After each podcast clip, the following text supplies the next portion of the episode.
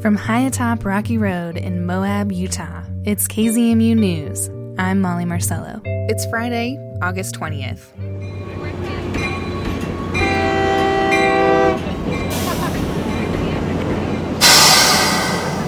At the train tracks, a man wearing shiny black shoes, a dark navy vest, and prim tie is unfurling a rectangle of red carpet. He's bent over, carefully straightening what will soon separate shoes from dusty gravel. With a sense of urgency, his similarly attired companions rush forward and stick a couple flags just above his head, the red, white, and blue barely moving in the windless midday heat. With a final flourish, navy blue umbrellas materialize from their fingertips, popping open small domes of shade to serve as protection against the unrelenting sun. These uniformed people, officially called train hosts, are just some of the many employees of Canadian based rail tour company Rocky Mountaineer. This is a new route from Denver to Moab, and they're preparing for their first load of passengers to disembark. About 20 of us kind of stand here near the intersection of Highway 313, the road to Canyonlands, and Highway 191, the road that can take you clear to Mexico. There are people here from Rocky Mountaineer Corporate, the local Chamber of Commerce, some hotel representatives, and Derek from Real Green Clean. Um, the people are going to be unloading, and then I'm just going to hop on real quick. I guess I'm supposed to start in the bathrooms, get it all ready for the next load at 2 o'clock, I believe. So Derek is flanked by his cleaning supplies spray bottles, wipes, a vacuum. He, like all of us here, hosts holding their umbrellas, outfitters idling their vans, bus attendants studying their various signs, are waiting for the passengers. Yeah, yeah, get it done. As of two weeks ago, this mini economy didn't exist. This gravel lot didn't exist. These two facts plus the 10 car navy and gold passenger train waiting to disembark, is adding to the bizarre feeling of this moment. And secret between you and I and this microphone, I put some pennies on the tracks. Lindsay O'Neill is one of a handful of curious onlookers who passed the train on the road and decided they would come to Moab to wait for it. I spoke to another person who came up here to quote, take its picture another who told me they'd been waving at the train since Glenwood Springs. These are train people. Waving at the train is very much a tradition for us up in uh, in Canada, where we have our other three routes, and we expect we'll see much of the same here. So, yeah. Nicole Ford could also be called a train person. As the director of communications for Rocky Mountaineer, she knows all of the acronyms of their various routes, the rest of them based in Canada. FPW is First Passage to the West. RGR is Rainforest to Gold Rush, and JTC is Journey Through the Clouds. Denver to Moab, Rockies to the Red Rocks. Rockies to the name Everybody has to have a TLA, three letter acronym.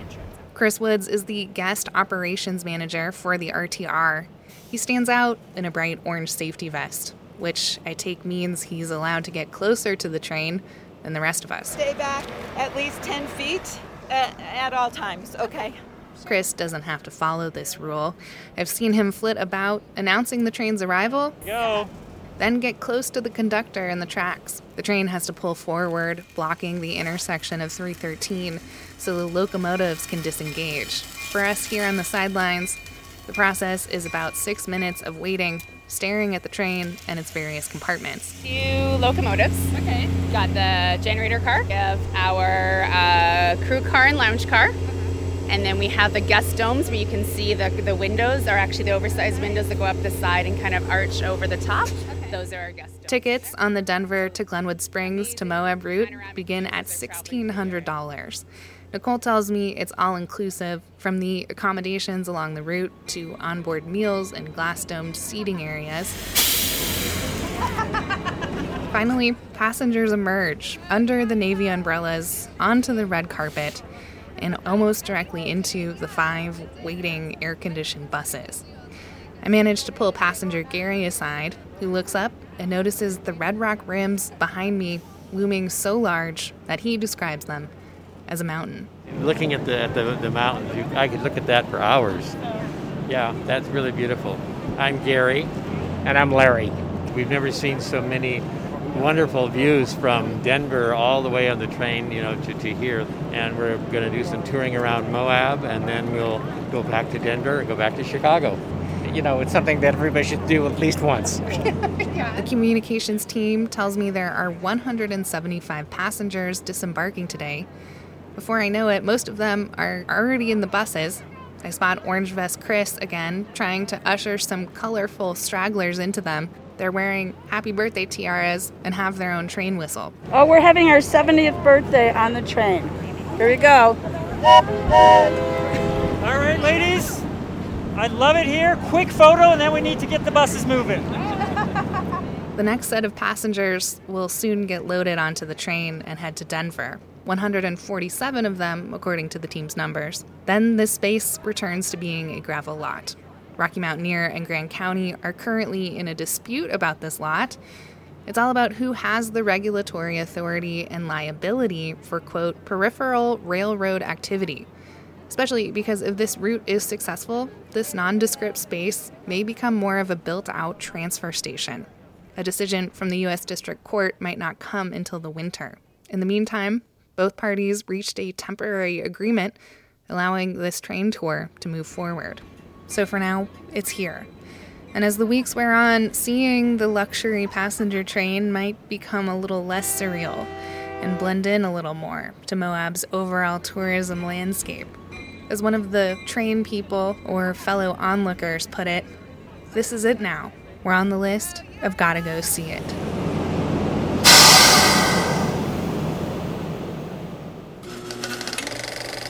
And now, the weekly newsreel, where we check in with reporters on their latest stories of the Moab area. The City Council will make a decision next week about raising the property tax rate from zero. The Times Independent's, Doug McMurdo previews their thoughts. I, I think we need to uh, go right to property taxes. The City Okay. Council on Monday held a workshop. took about two and a half hours for them to get through it. They discussed a, a wide range of budget issues, uh, where the money is going, where they can save money. That went on for about two hours and 15 minutes, a real civil discussion. Um, and the city staff was there to, to answer what they needed to answer. Uh, at the behest of Mayor Emily Niehaus, the final 15 minutes, though, is where this story focuses on. And it's uh, uh, basically everybody uh, straw poll kind of where they stood on the property Mhm. taxes. And I'm not sure how things would have worked out had they voted Monday because we've got um, a definite yes and two maybe yeses and two definite nos. Hmm. And they- yeah, one thing I do know is that if it does somehow pass, it's not going to be uh, at the highest 3.3 million mark, which I think is what got everybody so upset because that would be such a big bite uh, out of the budget. So, not really sure what they're going to do uh, on Tuesday, August 24th. But I do know that if the vote was taken uh, Tuesday, it very well could have ended up uh, three to two. But really not sure, if yay or nay, um, how that three-two would go. The one outlier though was. Uh, uh, Council Member Kalen Jones, Okay. who uh, you know recognizing the deep financial uh, budget peril that the city is in. I think he would probably uh, he wanted he wanted to go for the higher amount, Okay. not not three point three. I want to Uh-huh. be very clear. Sure. Not three point three, but probably two million. At one point, I think I quote him in the story, uh, the two million dollar question, as is how he put it. So that was kind of very re- revelatory. Mhm. So it's going to be an interesting conversation on Tuesday. That's all I can say. I know. Um, well, thanks for that update. That's a, an interesting preview to what could happen on Tuesday as the council decides what they're going to do about changing the property tax rate. Doug, there's more in the paper. Where else would you like to take us? Well, the uh, the table is set for the city council election, and it's going to be a big one. It's a crowded race, as uh, as we like to say. There are, I believe, seven candidates for mayor, and six candidates for two council seats that are open. Mayor Emily Niehaus announced a while ago that she was not going to seek a second term, and so did Mike Duncan. Mm. And uh, Karen uh, Guzman Newton had revealed, you know, off the record, she wasn't quite sure where she was going to go, but she told me a few weeks ago that she probably was not going to re up for another term. So it's pretty much a wide open race, you know. And Right. also, just a re- reminder to everybody that we're doing rank ranked choice voting. So there won't be a primary. Election day is in November, and you pick your from one to seven with the mayor, Mhm. most favorite to least favorite, and the same with the city council. So that should be an interesting process as well. As the Times Independent put it in here, there's no primary. Voters will literally rank candidates in order of their preference. The goal is to have a clear winner, someone who has a majority of support. Yeah, one of the benefits I think is that it's going to take, a hopefully, uh-huh. hopefully, it's going to take uh, all the negativity out of campaigning. City council elections don't really get all that personal anyway. Typically, no. No, but um, if only we could do that at the national level. Exactly. Exactly. Okay. Now, wh- what's next? What's next, Doug? What else would you like to highlight? Well, I think we need to talk about Grand County real quick. They are seeking to uh, possibly expand Arches' footprint, make a make the park larger. Uh, the the reason for this is Arches is surrounded by Bureau of Land Management and uh, Sitla Right. land, and they want to um, expand it basically to put to rest any future oil and gas exploration maneuvers by by that. They just want to take that off the table. Uh, that's one of the reasons. There's other reasons. It's a really interesting story by reporter uh, Carter Poppy. Right, as Carter reports, the commissioners are working on uh, getting a bill together that they're hoping that John Curtis, our U.S. representative, will sponsor that deals with a number of public lands issues in Grand County. But maybe the most clear or the splashiest would be an Arches expansion. Right. And there's also a push to um, uh, protect a whole lot of square miles of Grand Right. County outside of Arches. Right. And there's even the possibility of maybe trading some of our land for for this. So Right. we'll see what, what comes down the pike. Now, Doug, do you feel like talking about trains? I love trains. I, I actually have a whole bunch of train photos on Wikimedia Commons. You do. I do. Wait, just just random trains? Yeah, just random trains. Gotta look Yeah. that up. Yeah, my, my real obsession with photography is the moon Okay. uh, in all phases, but especially Mm. when it's a full moon. Uh-huh. But um, trains are a close second. So Okay, well, it was no surprise then to see you out at the the first voyage of Rocky Mountaineer when they were dropping off passengers, and there's a great train photo that you took on the front page of the TI this week. yes, I think it is a pretty good photo. That was um, a pretty neat experience. You know, I was trying Uh-huh. to to look at it. Um, they get off of that train and they get bussed into town and they get their hotel. They don't have to get a rental car, but I assume they're going to get a rental car or this is definitely going to be uh, an economic boost. They're going to do uh, three months this year, and then they'll do seven months in 2022. The cost. At first, my eyes bugged open when I looked at the prices from 1200 to 1700 Mhm. for the, the two day trip, day and a half.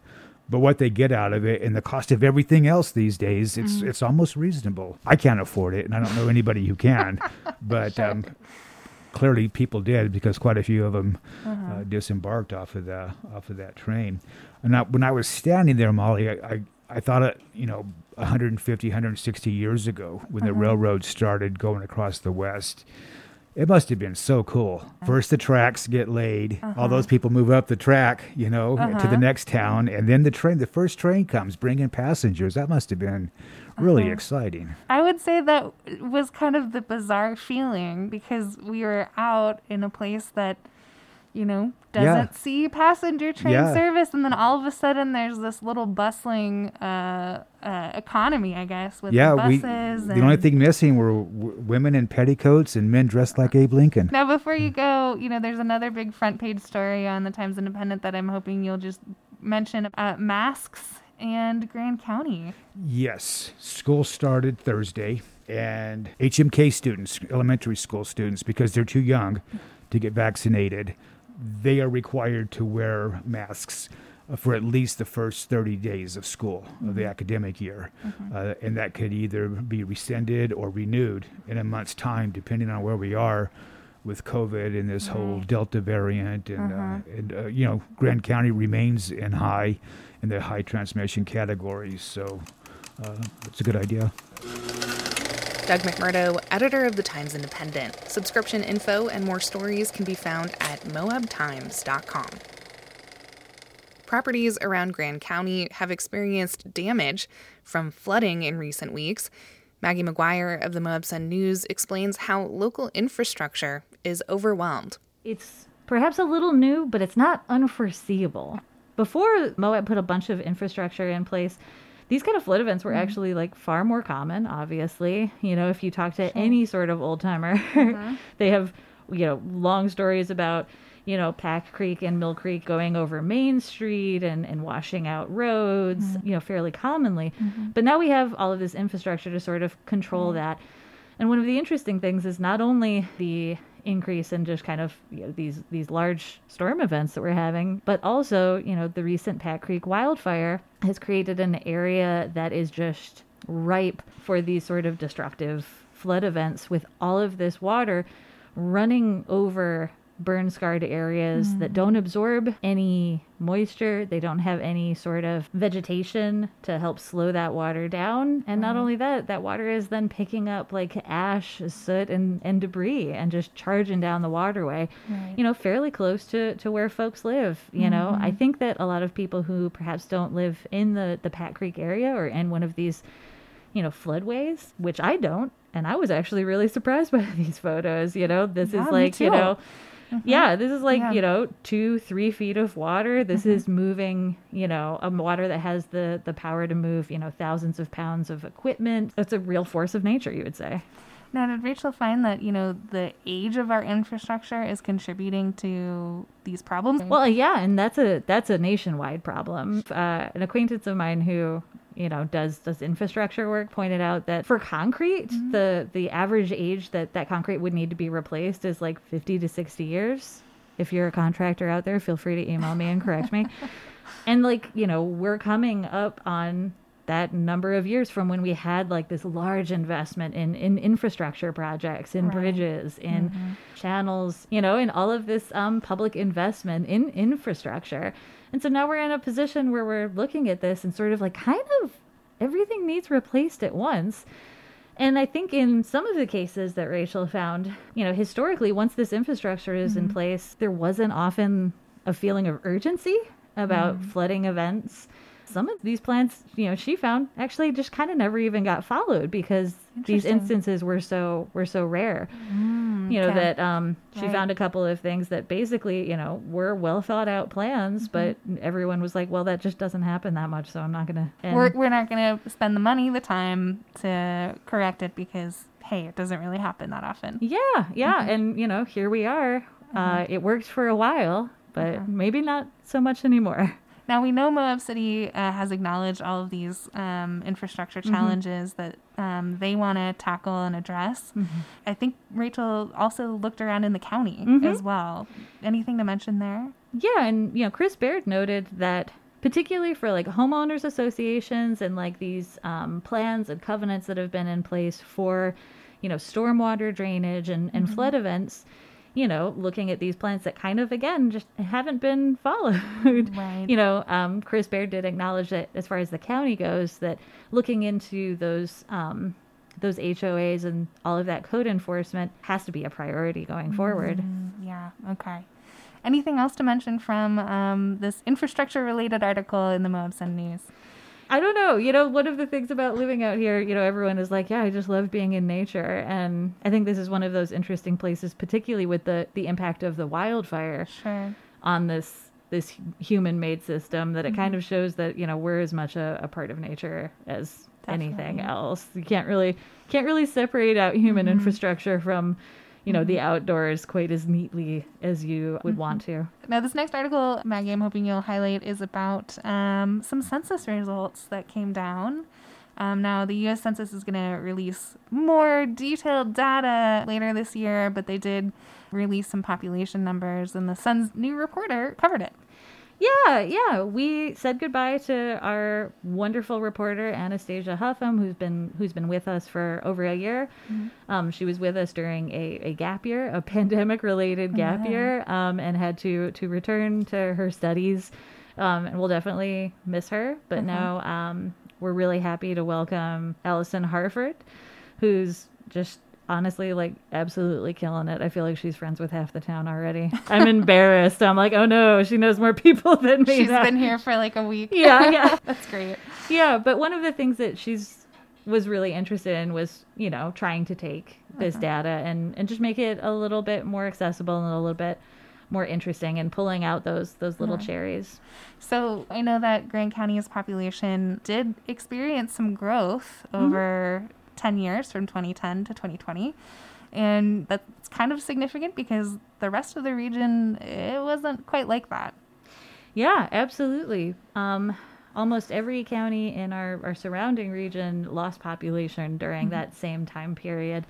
You know, Grand County compared to Utah as a whole, we're small pickings um, because Yeah. Utah was actually, as far as this census goes, the, the fastest growing state in the nation. Mhm. And that's about a rate of growth of about, I think, around 18%. Grand County's was a little under 5%. But in terms of like how the community has changed in the last 10 years, how Mhm. they, how we feel the impact of that population growth, in addition to the the growth of just visitation it's also really interesting just thinking about the the challenges that folks Right. doing the census had to have this year and whether that you know has skewed the data in in any sort of way it's it's hard to tell It's really hard to tell. And it's hard to tell when we, you know, this is, we're talking about our resident population. Yes, yeah. Um, we also have, you know, a growing number of visitors, which could, which could probably add to that, that, that pressure of feeling like um, our town is, is more crowded than Mhm. perhaps it actually is. Absolutely. And, you know, you and I have often spoke about we also have a community of folks who aren't quite transient and aren't Uh-huh. quite residents. Um, true. And yeah. that's also like an interesting and complicating factor. hmm I do want to mention, Maggie, before you go, um, there's a slight change coming to scheduling. Oh, yeah. At the Moab Sun News. If you're listening to this program, you're probably an avid reader of our local media. So um, listeners and readers will be, be interested to know about this change. Yeah. So one of the things that has been we've actually talked about a few times, and it has been, I'd say, a source of not like frustration, but but consideration.